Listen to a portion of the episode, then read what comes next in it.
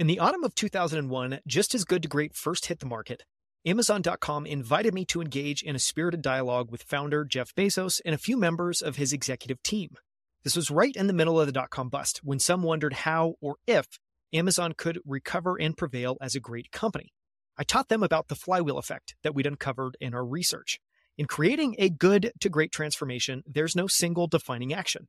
There's no grand program, no single killer innovation, no solitary lucky break, no miracle moment. Rather, it feels like turning a giant heavy flywheel. Pushing with great effort, you get the flywheel to inch forward. You keep pushing. And with persistent effort, you get the flywheel to complete one entire turn. You don't stop. You keep pushing. The flywheel moves a bit faster. Two turns, then four, then eight. The flywheel builds momentum. 16, 32, moving faster. 1,000, 10,000, 100,000. Then at some point, breakthrough. The flywheel flies forward with almost unstoppable momentum. Once you fully grasp how to create flywheel momentum in your uh, particular circumstance, which is the topic of this monograph, and apply that understanding with creativity and discipline, you get the power of strategic compounding. Each turn builds upon previous work as you make a series of good decisions, supremely well executed, that compound one upon the other. This is how you build greatness. That was an excerpt from the book I'm going to talk to you about today, which is Turning the Flywheel by Jim Collins. It's a very short book, it's about 30 pages in length, about why some companies build momentum and others don't. Turning the Flywheel is a monograph that was meant to accompany Jim Collins' famous book, Good to Great, which is all about what separates good companies from great ones and how companies can make the journey to greatness.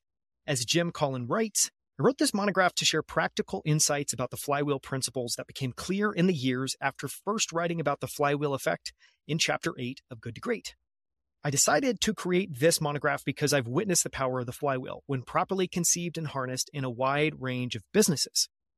In public corporations and private companies, in large multinationals and a small private family business, in military organizations and professional sports teams, in school systems, in medical centers, in social movements and nonprofits. Now, since since first learning about the flywheel, I want to say maybe 5 years ago now, I've since explained and helped many of the portfolio companies I've invested in, both personally and through my venture fund ligature, to create and implement their own flywheels. And what I love about the concept is I think it's a fantastic way to force deep strategic thinking. And it forces you to identify the disciplines that sit far above any product or month or quarter that will help you build momentum and sustain it. The best flywheels are both timely and timeless. They're a source of strength in turbulent times because you know exactly what your strategic advantage is and you can double down on it and focus on it. And it's a, you know fantastic guardrail when making strategic decisions. But what I think is maybe most powerful about them is they explain why some companies build momentum and others don't. Um, and I'm super excited to jump into this book. It's relatively short, but this is probably one of the most like idea dense and useful concepts that I have ever learned. This is is something that is literally constantly on my mind. I probably think about this at least once a month. And it comes up as a tool that I'm using constantly, whether I'm thinking about my own businesses or I'm working with a founder to think about theirs. Um, so before we dive in, you can find my full notes on this book as well as the transcript for this episode at outlieracademy.com slash flywheel. So there's a ton of ground to cover. Um, and where I wanted to start with this is with a couple of examples to try to explain this. And I think I might try, it's not going to be helpful for those of you that are listening. This will be in the YouTube video. I'll try to just share a quick graphic of what one of the flywheels looks like.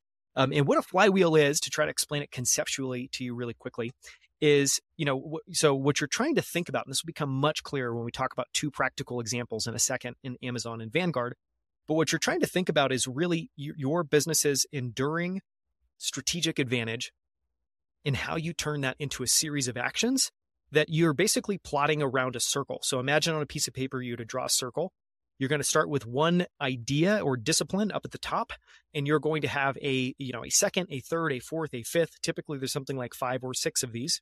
And literally they're placed kind of clockwise around the circle. And the idea is each I, each one of these actions, each one of these disciplines should feed into the next, and together they they're basically self reinforcing. And so I'll jump in uh, and and explain a couple of quick examples, starting with Amazon. One sec, grab the book. Okay, so I'm going to jump into the book and, and talk about the Amazon example. The Amazon team grabbed onto the flywheel concept and deployed it to articulate the momentum machine that drove the enterprise at its best. From its inception, Bezos had infused Amazon with an obsession to create ever more value for ever more customers. It's a powerful animating force, perhaps even a noble purpose, but the key differentiator lay not just in good intent, but in the way Bezos and company turned it into a repeating loop. And that is, just to jump in for a second, the core idea. You're figuring out your competitive advantage, the one that's going to help you compete and win in your given market, and you're turning it into a repeating loop. Back to the book. As Brad Stone later wrote in The Everything Store, Bezos and his lieutenants uh, sketched their own virtuous cycle, which they believed powered their business, and went something like this Lower prices led to more customer visits, more customers increased the volume of sales and attracted more commission paying third party sellers to the site. That allowed Amazon to get more out of fixed costs like the fulfillment centers and the servers needed to run the website.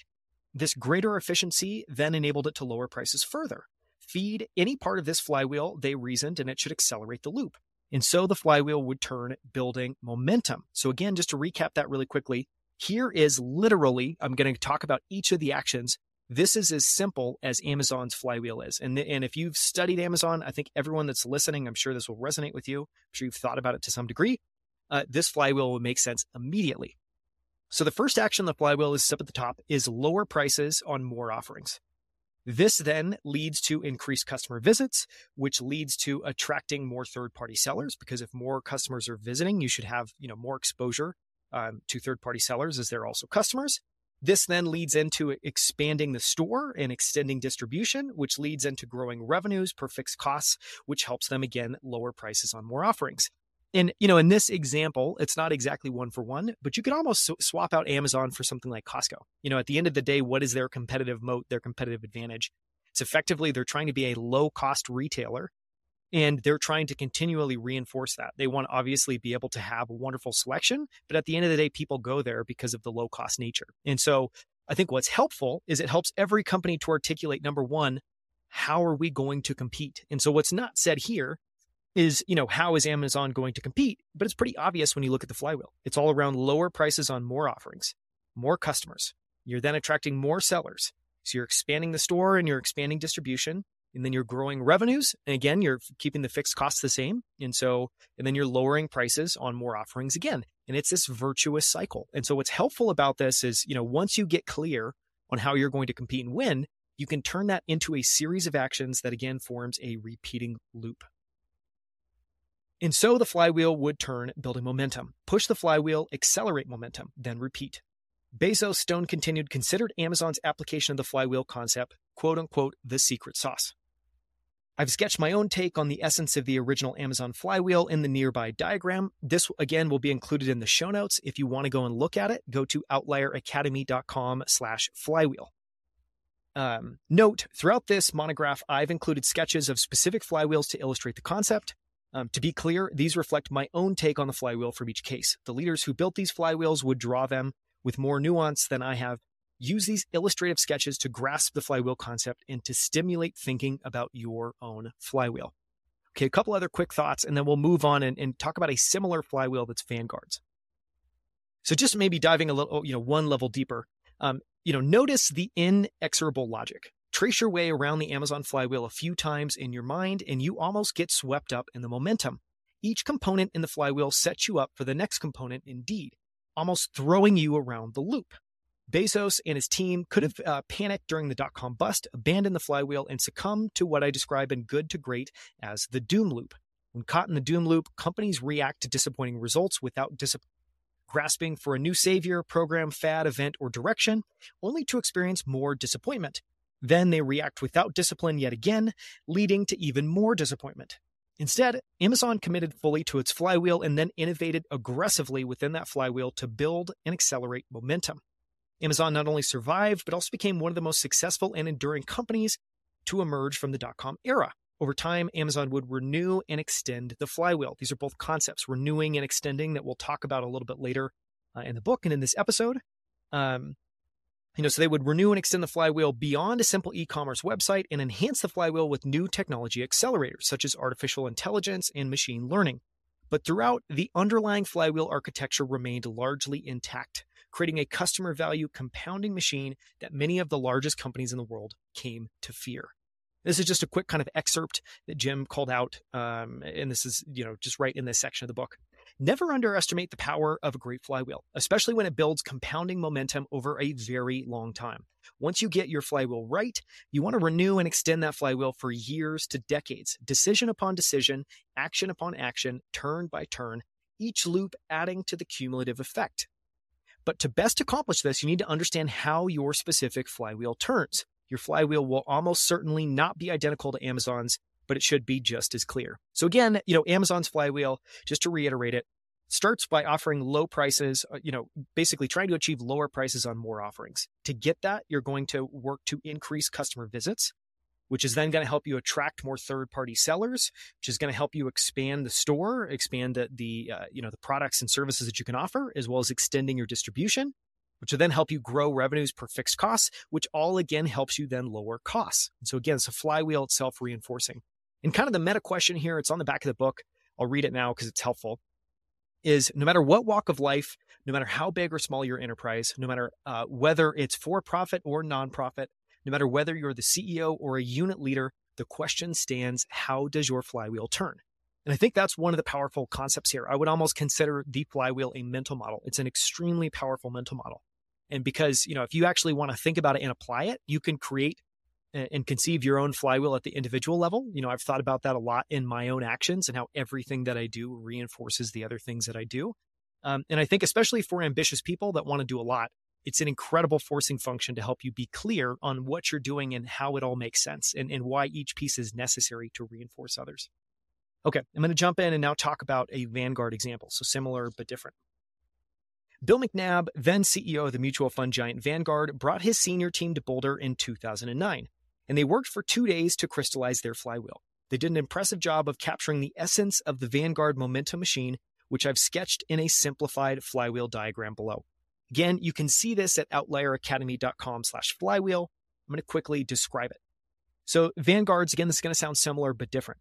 So the top of their flywheel starts with offering lower cost mutual funds, which leads into delivering superior long-term returns for clients. Why?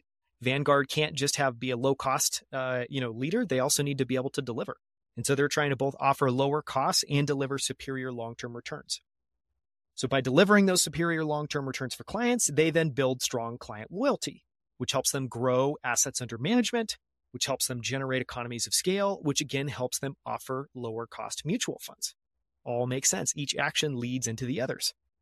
Notice how each component in the Vanguard flywheel isn't merely a next action step on a list, but almost an inevitable consequence of the step that came before it. I'm going to say this one more time because it's really helpful. Notice how each component in the Vanguard flywheel isn't merely a next action step on the list, but almost an inevitable consequence of the step that came before it.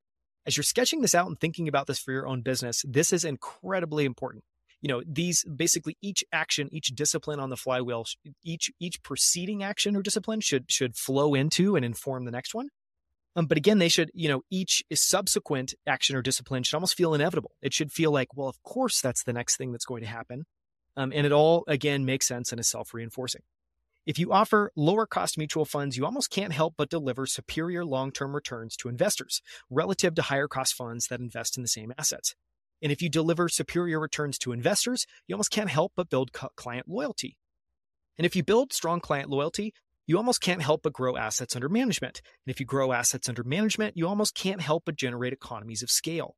And if you increase economies of scale, you almost can't help but have lower costs that you can pass along to clients. Vanguard have been turning some form of this flywheel for decades, built upon the insights and principles of its visionary founder, Jack Bogle, who championed the world's first index mutual funds. But pausing to crystallize the underlying flywheel architecture gave the leadership team the clarity it needed to keep building momentum with fantastic in sorry, fanatic intensity. Especially coming out of the 2008-2009 financial crisis, from 2009 to 2017, Vanguard's flywheel continued to build momentum, more than doubling its assets under management to exceed $4 trillion. Just here's kind of a final conclusion. The Vanguard case exemplifies a key aspect of how the best flywheels work. If you nail one component, you're propelled into the next component and the next and the next and the next, almost like a chain reaction. In thinking about your own flywheel, it's absolutely vital that it is not conceived as merely a list of static objectives that, uh, that you've simply drawn as a circle. It must capture the sequence that ignites and accelerates momentum. And I think this is another fantastic way to think about flywheels. They're they are a chain reaction. They're almost catalytic in nature. Each action necessitates, brings about the action that comes after it. And then all together, you can see how this built, each action's reinforcing the other action. And it's all driving towards one sort of strategic advantage or strategic goal. Um, and, and, you know, I think this is an important point. This is this is around this same area in the book that Jim Collins make where makes, which is, you know, why why is the flywheel important? Well, one of the greatest dangers in business and life lies not in outright failure, but in achieving success without understanding why you're successful in the first place. And, you know, one of Jim Collins' ideas, we're going to come back to this a little bit later on when we talk about the flywheel within the framework of good to great. Um, but one of his his big kind of um, I don't know drums to pound is just around discipline and the importance of discipline in companies. And, and a lot of how he thinks about what differentiates a great company from a good company is insane discipline and insane clarity applied at every single level of how the business operates. So it's got, you know, it, discipline of thought, discipline of action, discipline of people within the organization. Um, similarly with the flywheel, I think of it as a way to bring discipline to strategy and bring discipline to how you're going to compete and win in uh, your given space. So now I want to go on to this concept of, you know, flywheels need to be extended and renewed, which is a little bit further in the book. Let me come over to this. Okay. Um, to be clear, my point is not, oh, sorry, let me go a little bit further. This doesn't mean mindlessly repeating what you've done before. So this is talking about, you know, you have a flywheel in place. Um, so you've, you know, you've kind of sorted out this first action. Well, then how do you actually go about, um, you know, renewing this and extending this? We're going to come back to this in a second. We're also going to talk about steps to capturing your flywheel in just a moment. But I thought I would start with this because I do think it's helpful. This doesn't mean mindlessly repeating what you've done before. It means evolving, expanding, extending. It doesn't mean just offering Jack Bogle's revolutionary S&P 500 index fund. It means creating a plethora of low-cost funds and a wide range of asset categories that fit within the Vanguard flywheel. It doesn't mean just selling books online. It means expanding and evolving the Amazon flywheel into the biggest, most comprehensive e-commerce system in the world and later extending that flywheel into selling its own devices, such as Kindle and Alexa, and moving into physical retail. It doesn't mean sticking doggedly with memory, uh, memory chips in the case of Intel, which is another example in the book. It means redeploying the Intel flywheel to entirely new chip categories. And so here, I'm, I'm sure this is obvious, but what Jim Collins is talking about is this the flywheel again, and I think this is what's so helpful to understand. You know, so how so much of how businesses think about strategy uh, and, and, kind of goals and disciplines is at a very granular level. It's often focused on kind of near term objectives. And this might be something that's uh, you want to accomplish this month, something you want to accomplish this quarter, something you want to accomplish this year. The flywheel, I think of as being extremely meta. So you're really thinking about at the end of the day, regardless of what we do, you know, so put yourself in, in Costco shoes regardless of what we end up selling, regardless of where we end up opening stores. It could be internationally, it could be in the US. What will always be true? What will be true about our strategic advantage and about the way we compete and win? And with Costco, it's a low cost advantage. And I would say with Amazon, it's low cost plus an expand plus a massively bigger, larger store than you could ever offer in real life and in kind of a physical store. Um, and so it's just making the point that kind of one, flywheels are meant to be meta, so it should be almost timeless in nature. But flywheels also help. They actually they, they provide a lot of strategic clarity because ultimately every business needs to expand and evolve and take on new challenges. To be clear, my point is not that a flywheel will necessarily last forever, but just look at these three cases Amazon, Vanguard, and Intel, each operating in a highly turbulent industry. In each company, the underlying flywheel propelled growth for decades. Intel did eventually evolve substantially beyond the chip business, but that doesn't change the fact that its initial flywheel architecture powered Intel's rise to a great company for more than 30 years.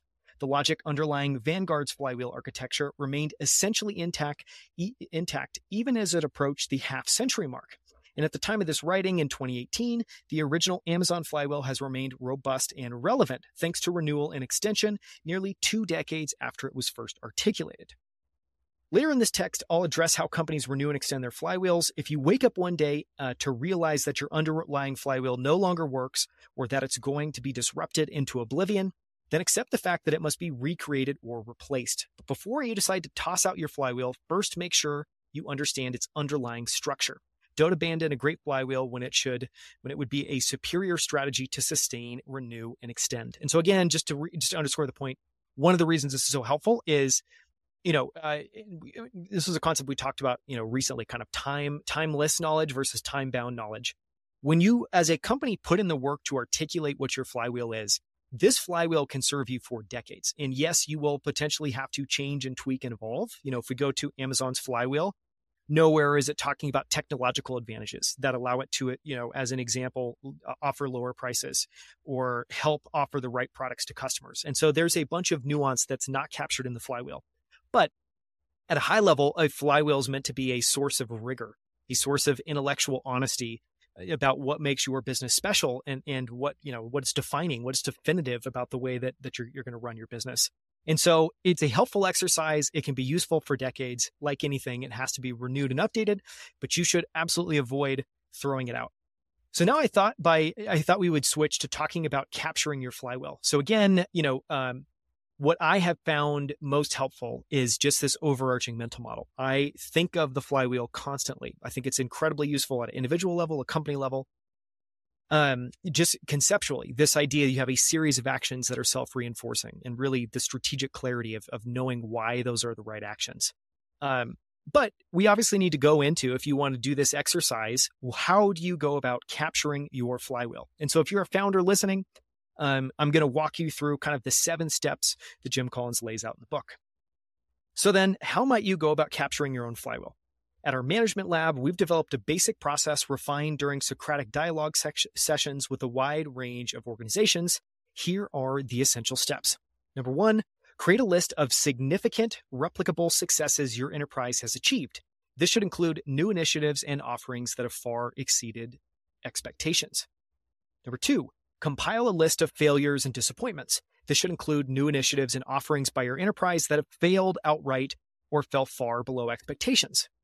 So you're kind of capturing replicable successes, then you're capturing a list of failures and disappointments. Third, compare the successes to the disappointments and ask what do these successes and disappointments tell us about the possible components of our flywheel? So again, you're looking at things you've actually done. You're trying to compare and contrast the two and you're trying to, you know, discern via the delta between these things, what are the possible components of your flywheel? Number four, using the components you've identified, keep it to four to six. So that's kind of the ideal number of spokes on the flywheel, if you will. Sketch the flywheel. Where does the flywheel start? What's the top of the loop? What's next? What's next after that? You should be able to explain why each component follows from the prior component. Outline the path back to the top of the loop you should be able to explain how this loop cycles back upon itself to accelerate momentum. I'll say that again. This one's this is a really important point. So you want to go ahead and sketch your flywheel and you want to start at the top. So what is this definitive action or discipline at the top of your loop? What happens next? What happens next? Again, you're trying to get to about four to six sort of spokes, actions or disciplines.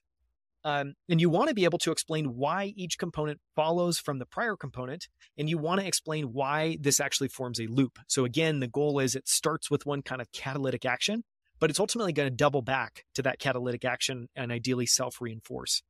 So you should be able to explain how this loop cycles back upon itself to accelerate momentum. Number five, if you have more than six components, you're making it too complicated. Consolidate and simplify to capture the essence of the flywheel. Number six, Test the flywheel against your list of successes and disappointments. Does your empirical evidence validate it? Tweak the diagram until you can explain your biggest replicable successes as outcomes arriving or arising directly from the flywheel.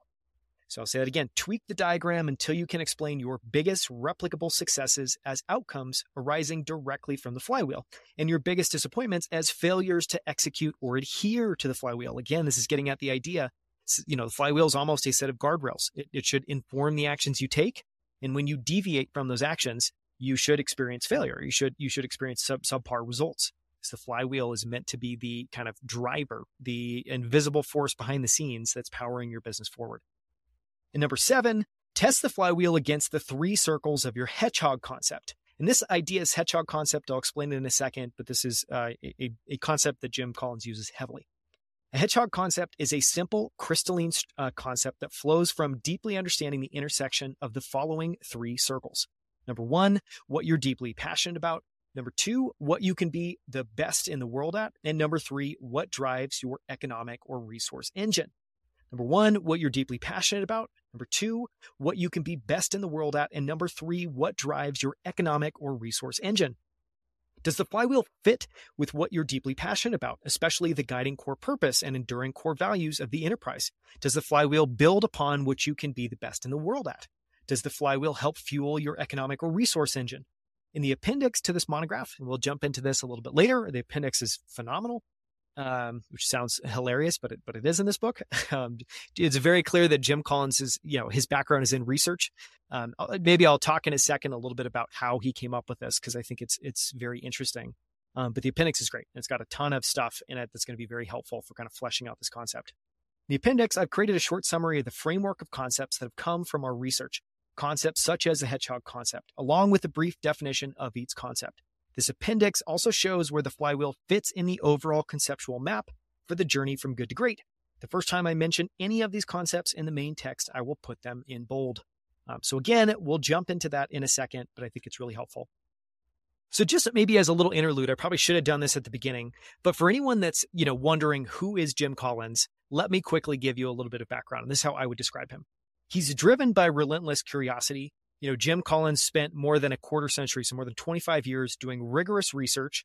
Um, uh, this is all at the kind of university level into the differences between good to great companies, what the world's most durable companies got right, so companies that are that are able to perform at an exceptional level for decades, and how once great businesses fall from greatness. And so what's fascinating here is, you know, these are uh, all of these topics will be as relevant 100 years from now as they are now. So these are very powerful topics. And everything that he's sharing is driven from insights and research, uh, which is why I, I, think the intermix of those things, deeply researched um, concepts that for you and I are incredibly relevant. We all want to create great companies. We all want to create durable companies. And we all want to make sure that once we're able to create something durable and great, that it never falls from greatness. This is all stuff that we deeply care about. Um, so out of this research, he's written six books. Those books have sold more than 10 million copies worldwide. This is old data. It's probably more than 15 million worldwide now, maybe more. Um, and those books, uh, you know, there's so there's quite a few. The ones that come to mind for me are Good to Great. That's the absolute must-read classic. Again, this book is actually an appendix. It's meant to build on the concepts, this this concept of the flywheel that was introduced in Good to Great. Um, I think this is an incredibly powerful book, just as good as Good to Great, which is why I'm covering it. Um, so that's one. Built to Last is a second. How the Mighty Fall, Great by Choice in B 2.0 or Beyond Entrepreneurship 2.0, which is kind of his latest uh, edition, updating on a lot of these concepts. All of these are going to be linked in the show notes below. You can find all of these as well in the um, in the uh, show notes that we actually have on the website, as well as the transcript, which has excerpts, quotes, and a bunch of other stuff. And again, you can find that at outlieracademy.com slash flywheel. Okay, so now what I thought I would do is kind of jump into a couple of tips about flywheels. Um, and this is just, there's these, uh, you know, random little excerpts throughout the book that, uh, you know, are loosely related to the content around them, but I think they're really helpful. So I thought I would just read some. Um, so here's, here's, here's one of those. Leaders who create pockets of greatness at the unit level of their organization, leaders like school principal uh, Gustafson. Um, this is, uh, I'm not going to share this case study. This is another case study in the book all around a, t- a principal that comes in is able to pr- uh, improve a dramatically underperforming um, you know school basically school system. They don't sit around hoping for perfection from the organization or system around them. They figure out how to harness the flywheel effect within their unit of responsibility. No matter what your walk of life no matter how big or small your enterprise no matter whether it's for profit or nonprofit no matter whether you're the ceo or a unit leader the question stands how does your flywheel turn? And so again you know, I think one of the important concepts here is we're talking about the flywheel through the lens of applying it to a business you're building or a company you're building, but it is deeply, uh, deeply relevant on an individual level. And it's deeply relevant at the unit level. So again, you know, you can almost imagine, and I think this would be the ideal scenario, that in a given company, you not only have a company level and organizational level flywheel, but you should also have unit level flywheels. You should know what your individual team or disciplines flywheel is and, and what that looks like, what those self reinforcing disciplines are, Um, and so again, it's just this idea that uh, you know this is deeply applicable far beyond um, this kind of narrow lens of oh, it's only useful for companies. It's not the case. Um, you know, to further that point, here's one other excerpt that I really like. Every large organization will eventually have multiple sub flywheels spinning about, each with its own nuance. But to achieve the greatest momentum, they should be held together by an underlying logic. So, again, what is that underlying logic? Well, it's understanding your deep, unique competitive advantage, something like a cost advantage. And each sub flywheel should clearly fit within and contribute to the whole. So now I thought I would talk a little bit about renewing the flywheel. So we've talked we've talked about the examples of Amazon and Vanguard. We've talked about a little what it means to extend and renew. Talked about the seven steps of capturing your flywheel by looking at replicable successes, failures, things that uh, disappointed you, looking at the contrast between those, and then refining, distilling, simplifying your flywheel until it's able to both explain your successes and the flywheel should make clear that those are replicable because they come out of this invisible force, this self reinforcing loop that you're constantly doing as a business. Um, and then you're obviously going to want to basically refine that and improve that and make sure that it's as durable as possible. Um, so now let's talk about, re- you know, effectively renewing the flywheel, and then we'll go on to extending the flywheel, uh, just to flesh out this concept. Okay. Uh, execute and innovate, renewing the flywheel. Once you get the flywheel right, the question becomes what do we need to do to accelerate momentum? The very nature of a flywheel, that it depends upon getting the sequence right, and that every component depends on all the other components, means that you simply cannot falter on any primary component and sustain momentum.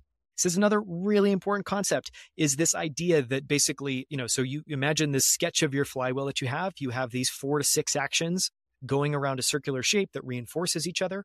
One of the things we're going to talk about, one of the things that's very important is, you know, what does it look like to actually grade yourself on your flywheel? Well, you're it's effectively two grades uh, or two levels of grading. There's how are we doing overall at effectively, you know, building momentum and being able to really drive quick iteration and, uh, you know, just quick execution of looping this flywheel. That's one. So it's effectively a high level meta grade on how you're doing it, just executing the flywheel overall. But a secondary grade is actually how are we doing at each component? And one of the ideas that's incredibly powerful in here is that, you know, with flywheels, it's about compounding. So what is, you know, and, and I think one of the deep insights I've had around compounding is that compounding actually, you know, like compa- compounding is almost, it's an outcome of consistency. Um, and that the consistency is actually what creates compounding. Just meaning that anything that you do, if you look at anything you want to compound, let's look at investing returns, you look at, you know, working out and, and improving your fitness these are things where consistency really matters. And if you just bring intensity, but you actually fail at consistency, you're never going to achieve those compounding effects. And so again, one of the other grades you can give is how are we doing at each one of these components, knowing that they actually each have to be executed at a really high level. And one simple way to do that would be to say, how, how are we going to grade ourselves? How are we doing on a scale of one to 10? And your goal is that, you know, what does success looks like? Success looks like on each uh, you know spoke of your flywheel, you are executing somewhere between eight and ten on that scale. What failure looks like, because it will not allow you to be able to do this consistently and build momentum and actually compound, is when some things you'd grade yourself at a five or a six, and some things you'd grade yourself at a 10. Okay, let's jump back into the text. The very nature of a flywheel that it depends upon getting the sequence right and that every component depends on all the other components means that you simply cannot falter on any primary component and sustain momentum. Think of it this way. Suppose you have, say, six components in, in the flywheel. In your score, uh, you score your performance in each of them from 1 to 10. What happens if your execution scores are 9, 10, 8, 3, 9, 10? The entire flywheel stalls at the component scoring 3. To regain momentum, you need to bring three up to at least an eight. The flywheel, when properly conceived and executed, creates both continuity and change. On the one hand, you need to stay with the flywheel long enough to get its full compounding effect. On the other hand, to keep the flywheel spinning, you need to continually renew and improve each and every component. In Built to Last, Jerry uh, Porras and I observed that those who build enduring great companies reject the tyranny of or. And I love this concept. Love this concept. They reject the tyranny of or, the view that things must be either A or B, but not both. Instead, they liberate themselves with the genius of and. Instead of choosing between A or B, they figure out a way to have both A and B. When it comes to the flywheel, you need to fully embrace the genius of the and sustain the flywheel and renew the flywheel. And again, this concept, I've applied this so many times in my life because I think it's incredibly powerful. Where all of us, I think by default, tend to have this view. Um, and this comes up all the time in the teams that I manage and the businesses I'm a part of, where I'll I will just be able to spot when someone is thinking in or terms. So they're thinking that you know, as in to give you a really uh, kind of simple example, one of the companies I've been working with um, has has historically done a phenomenal job at shipping really quickly, and they've done a you know objectively pretty poor job at shipping quickly at a really high bar. And you know, anytime I notice that tension, what I ulti- what I kind of generally tend to find is when I dig in, the reason that that's the case is because people believe it's an or choice. It's either we move fast or we move slow and we actually improve quality. And I would say some of the biggest unlocks that I've been able to have with founders, some of the biggest unlocks I've been able to have with myself is pushing myself to get out of or mode and get into and mode. And I, and I think of just to maybe one last point on this, I think of and as being reality, meaning, you know, when you look at uh, just anything in, in nature, you know, as a marker, you know, like there is and behavior. You have to be good at multiple things. You can't just be good on one category. And so again, how does that apply to the flywheel? It's this idea, um, you know, it's this idea that you have to be good at all the things. So it's not an or. It's not a we can be good at you know the second spoke in our flywheel, or we can be good at the the fifth spoke of our flywheel. No, it's and. You have to be good at all of them. Every single one of them has to be at a really high level. Okay, so that's all about renewing the flywheel. So just making sure that you are just to you know kind of encapsulate that, put a point on it. Renewing your flywheel is saying you're going to grade yourself on each spoke, and you're going to make sure that your grades are all consistently high on every single spoke. And if you find a spoke where the score is low, you know, to maybe switch to another way of thinking, um, you know, you have identified your bottleneck, meaning that uh, spoke that you would grade, say, a three or say a five out of 10, that's actually your limiting factor. And so I think it's also, again, it's just helpful to kind of grade yourself at the holistic level, and it's helpful to dive into each given component. And again, the goal so it's you're you're not allowed. It is not positive. It is actually you know counter. Uh, this will this will run against you building momentum with your flywheel. To have even one component, even one spoke on that flywheel that you would grade at a three or a four, everything needs to be done at an exceptional level. Okay, let's talk about extending the flywheel, which is a slightly different take here. Extending the flywheel. How do great companies go about extending a flywheel? The answer lies in a concept I developed with my colleague Morten Hansen in our book, Great by Choice. Morton and I systematically studied small entrepreneurial companies that became the 10x winners, beating their industries by more than 10 times in returns to investors in highly turbulent industries, in contrast to less successful comparison cases in the same environments. We found that both sets of companies made big bets with a huge difference. The big successes tended to make big bets after they'd empirically validated that the best bet that the bet would pay off. Let me say that again. The big successes tended to make big bets after they'd empirically validated that the bet would pay off. Whereas the less successful comparisons tended to make big bets before having empirical validation. Again, this ties in with his concept that the best companies are incredibly disciplined. So a disciplined company would never go all in on a bet unless they had validated that and basically gut checked themselves, held their feet to the fire, made sure they were viewing the world and their business realistically, and that that bet was going to actually pay off. And this is another mental model that I find enormously helpful is about to introduce. We coined the concept fire bullets, then cannonballs to capture the difference. Here's the idea. Imagine a hostile ship bearing down on you. You have a limited amount of gunpowder. You take all your gunpowder and use it to fire a big cannonball. The cannonball flies out and splashes in the ocean, missing the oncoming ship. You turn to your stockpile and discover that you're out of gunpowder. You're in trouble. But suppose instead that when the when you see the ship bearing down, you take a little bit of gunpowder and fire a bullet. It misses by 40 degrees. Uh, you make another bullet and fire. It misses by 30 degrees. You make a third bullet and fire, missing only by 10 degrees.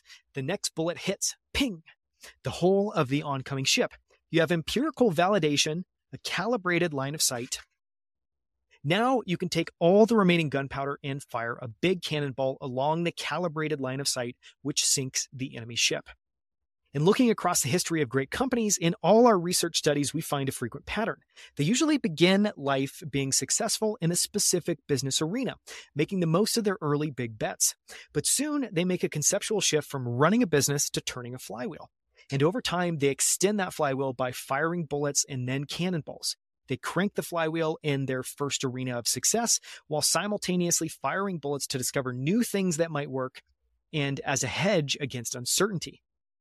Okay, going back to this idea, some bullets hit nothing, but some give enough empirical validation that the company then fires a cannonball, providing a big burst of momentum. In some cases, these extensions come to generate the vast majority of momentum in the flywheel. And in a few cases, such as when Intel moved from memory to microprocessors, they entirely replace what came before. Okay, how is this applicable? And again, you know, the the idea here that I love is okay, if you're a disciplined company and you're going to make a bet in a new area, and this is something every, you know, every company uh, will should start out its life being focused on a very simple, very niche uh, problem. But every company at the end of the day is looking to build something great and is looking to build, you know, sort of a mini empire where all the basically continue to tackle a bigger and bigger vision of what they can create. Okay, so what does that look like? Well, how do you go about doing that? Well, every company eventually has to face the decision of doing something new. So, in a great example of this, this is one of the examples uh, that uh, Jim talks about in terms of extending, is this idea of Apple. You know, Apple started with personal computers. At a certain point, they decided that they were going to move on to smart handheld, smart handhelds, and it started with the iPod. I would say the iPhone is probably the best example of you know Apple firing a cannonball and it, it goes back to what Jim says at the end of this last paragraph, where, you know, so you're extending a flywheel, you've identified the flywheel for your business. Well, your business is going to is going to change. And so in Apple's example, their business used to be driven completely by laptop sales. Today it's driven almost completely by, you know, iPhone sales, iPad sales, you know, they have now a massive plethora of, of, products that all tie into one another. But it's still, you know, it, all of these still reinforce Apple's flywheel and, you know, every company has to go about making decisions to extend. And I think what's clear here is it's very easy to, to, to make pitfalls because you're going to want to use the lenses, the tools, the disciplines that have made you successful in one area in your new area. And that actually is typically exactly how you get to failure. And what you need to recognize that this is a net new thing. You want to de-risk it. You want to figure out its flywheel and how it works. And so I just love this concept of when you're doing that, you want to make sure that you're uh, finding you're pushing yourself to make sure that you can empirically prove that this bet is going to pull uh, you know is going to pay off before making it and that you do that by firing bullets and then by firing cannonballs okay now uh, we're going to talk about kind of the next piece of this keep your flywheel turning and stay on the flywheel uh, which is basically goes into making sure that you're actually um, you know u- using this and focusing on it and not discarding it the most important thing is to keep the overall flywheel and every component and sub flywheel with, uh, sorry, it's the most important thing is to keep turning the overall flywheel and every component and sub flywheel with creative intensity and relentless discipline.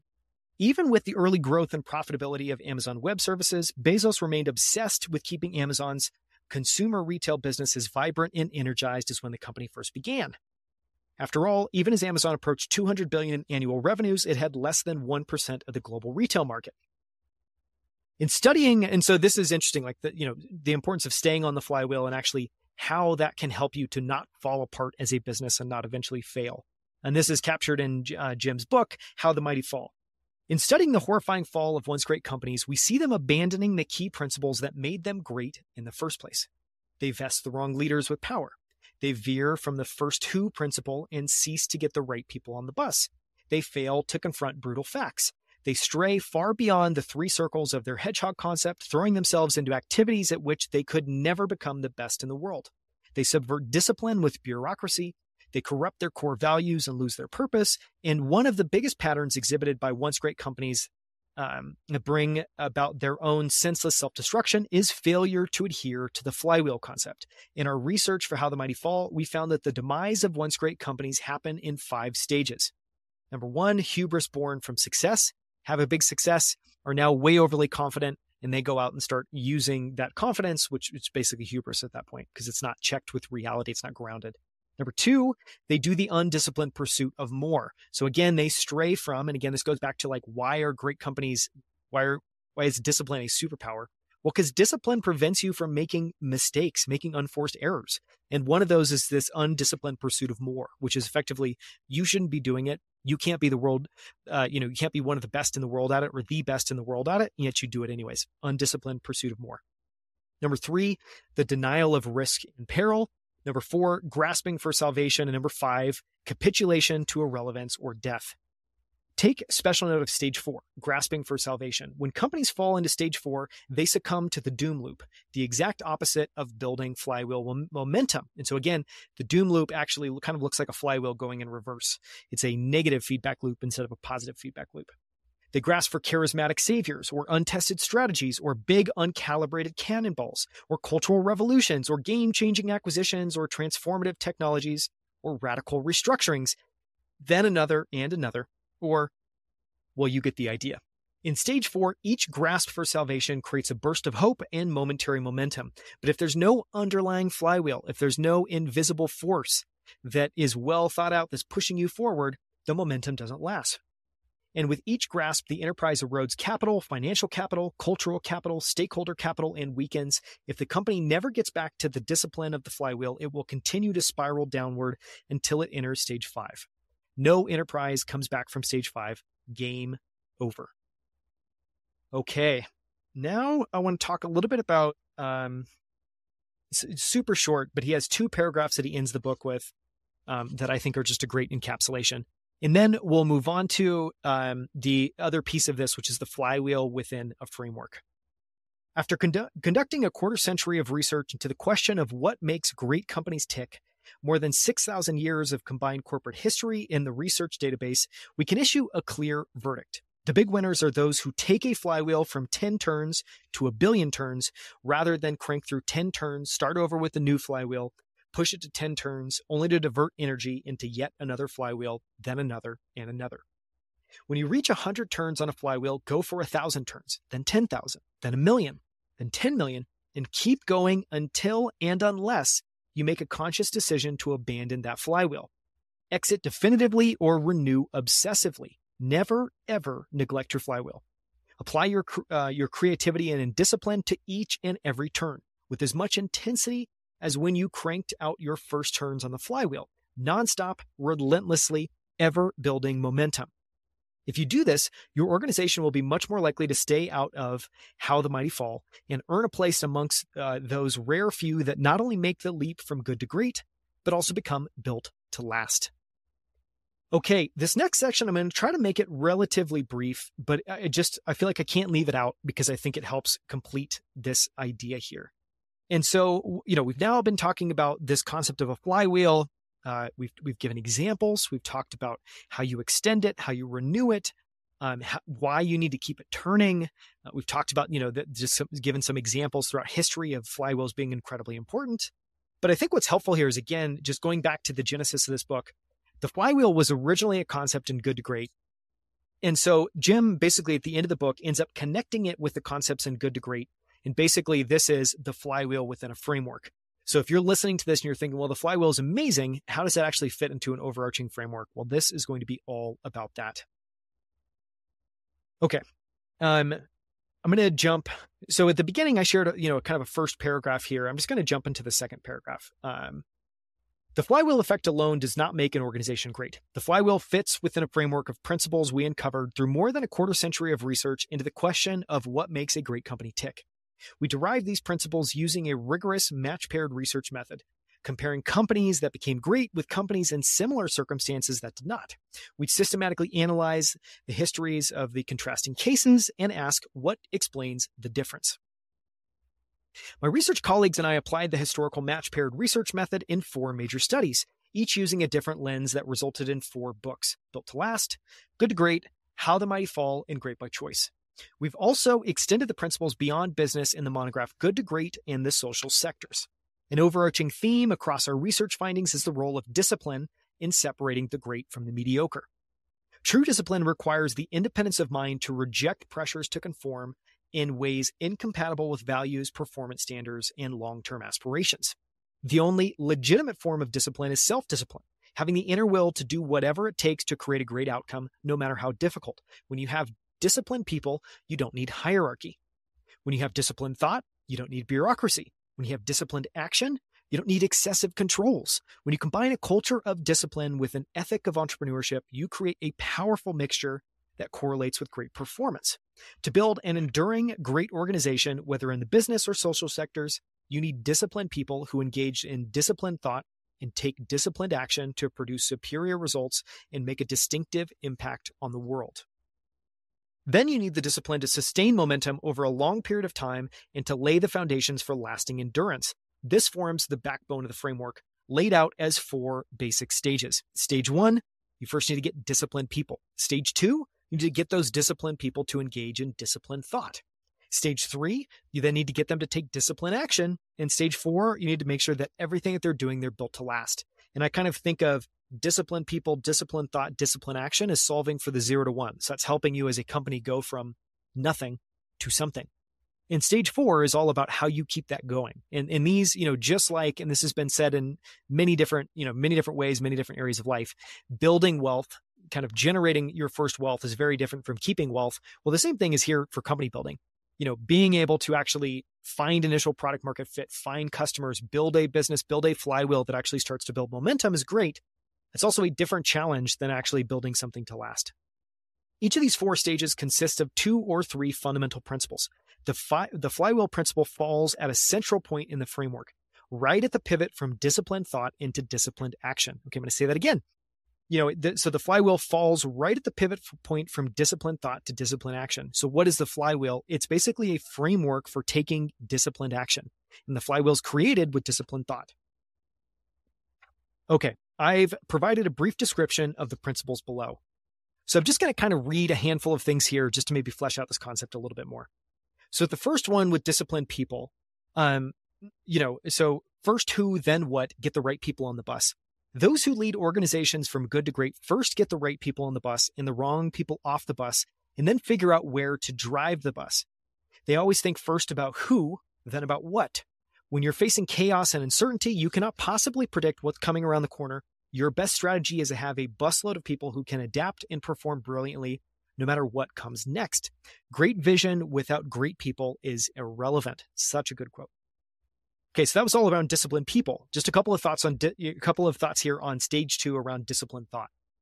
And this is about the genius of the and. Builders of greatness reject the tyranny of the or and embrace the genius of and. They embrace both extremes across a number of dimensions at the same time. For example, creativity and discipline, freedom and responsibility, confront the uh, brutal facts and never lose faith, empirical validation and decisive action, bounded risk and big bets, productive parano- paranoia and a bold vision, purpose and profit, continuity and change, short term and long term. This concept is first introduced in the book Built to Last and further developed in the book um, good to great. And a part of that, so again, this is all about disciplined thought. Uh, is you know have to share this is this this idea that part of disciplined thought, um, and I think this is not talked about enough, is just seeing reality clearly. I think another way of saying those same words is confronting brutal facts. Productive change begins when you have the discipline to confront the brutal facts. The best mind frame to have for leading from good to great is represented in the Stockdale paradox. Retain absolute faith, faith that you can and will prevail in the end, regardless of the difficulties, and at the same time, exercise the discipline to confront the most brutal facts of your current reality, whatever they might be. And then, you know, also talking about this hedgehog concept, which I'll just reiterate again because I think it's helpful. And so, again, this idea is that you're looking for things at the intersection of the following three circles. Circle number one, what you're deeply passionate about. Again, this can be applied at the individual level, it can be applied at the company level. Number two, what you can be the best in the world at. And number three, what drives your economic or resource engine. Stage three, again, is all about um, disciplined action. Just read a couple of thoughts that Jim shares here. No matter how dramatic the end result, building a great enterprise never happens in one fell swoop. There's no def- uh, there's no single defining action. No grand program, no one killer innovation, no solitary lucky break. Rather, the process resembles relentlessly pushing a giant, heavy flywheel turn by turn, building momentum until a point of breakthrough and beyond. To maximize the flywheel effect, you need to understand how your specific flywheel turns. Again, we covered that earlier. We talked about the seven steps for capturing your flywheel. Um, just a couple other ideas, again, kind of reiterating what we've talked about in the book. One of these concepts is this idea of a 20 mile march.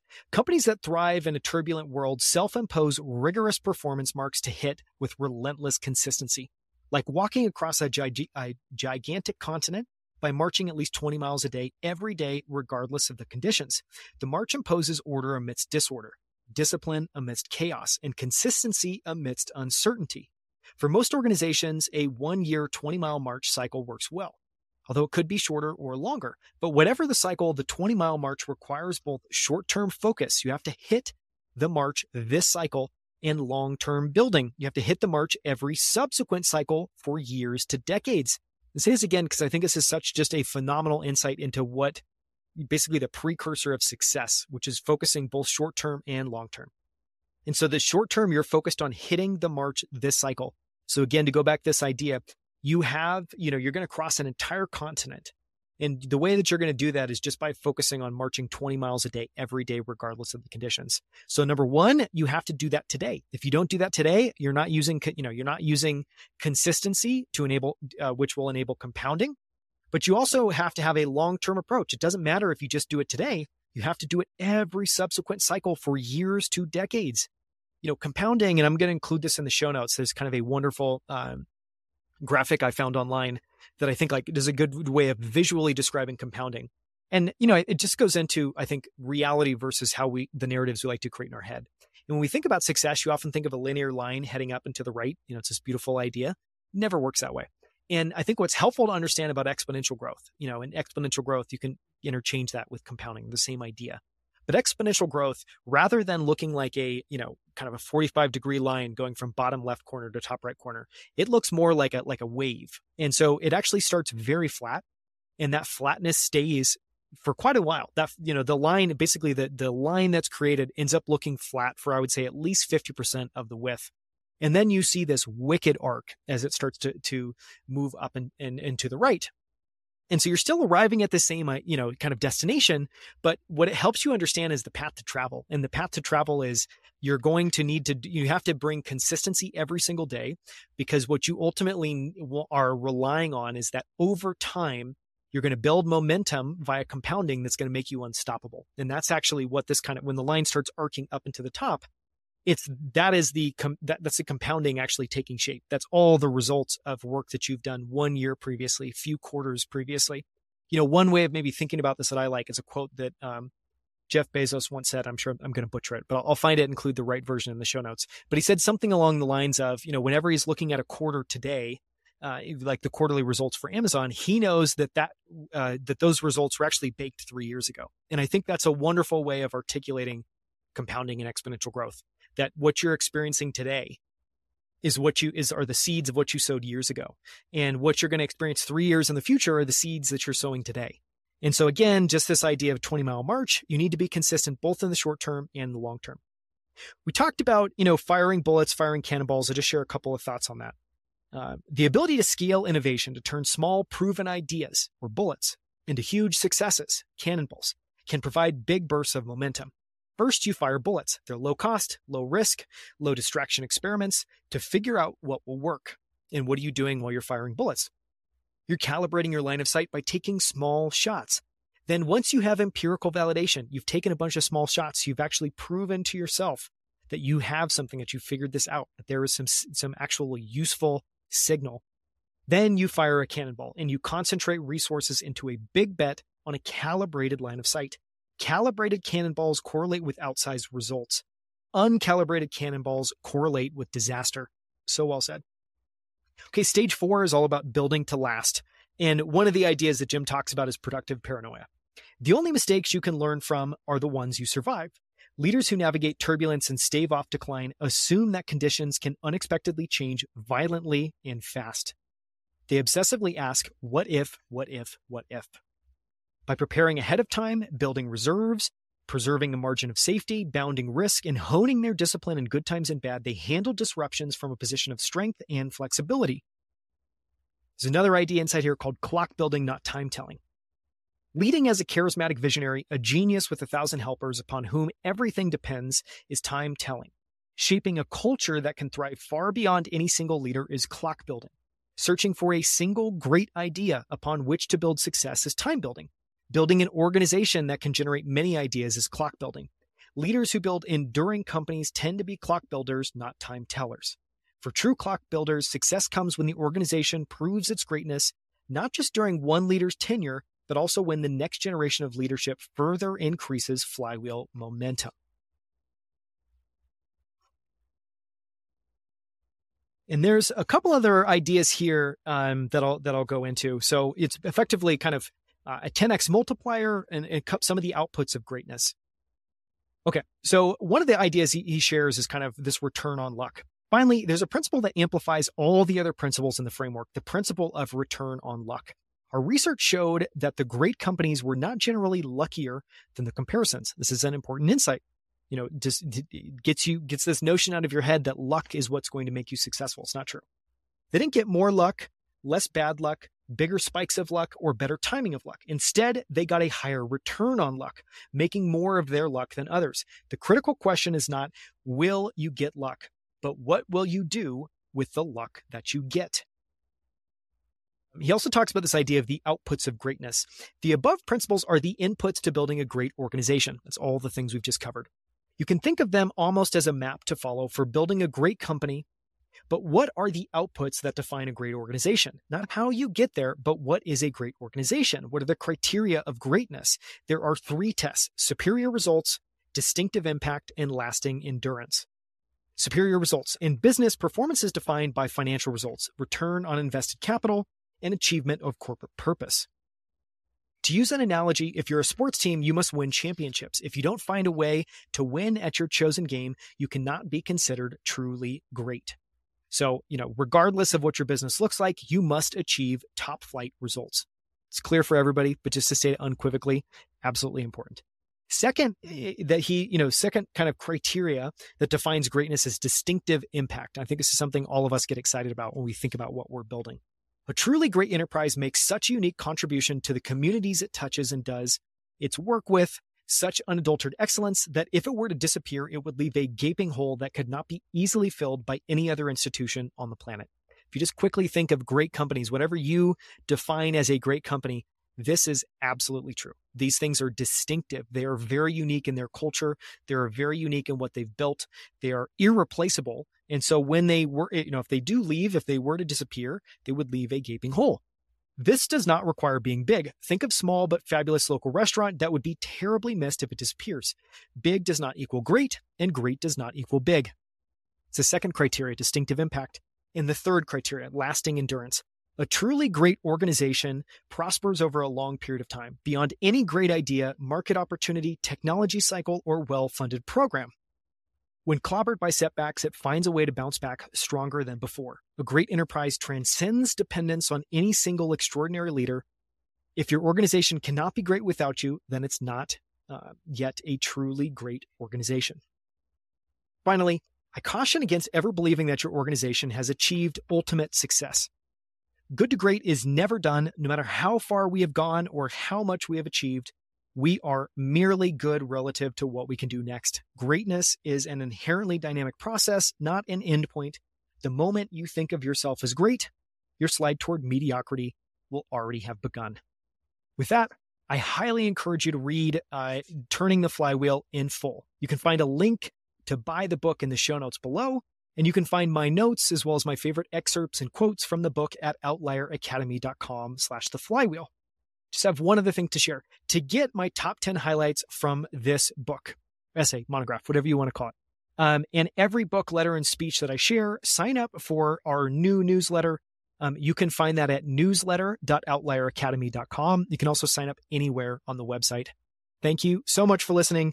This again was Turning the Flywheel by Jim Collins.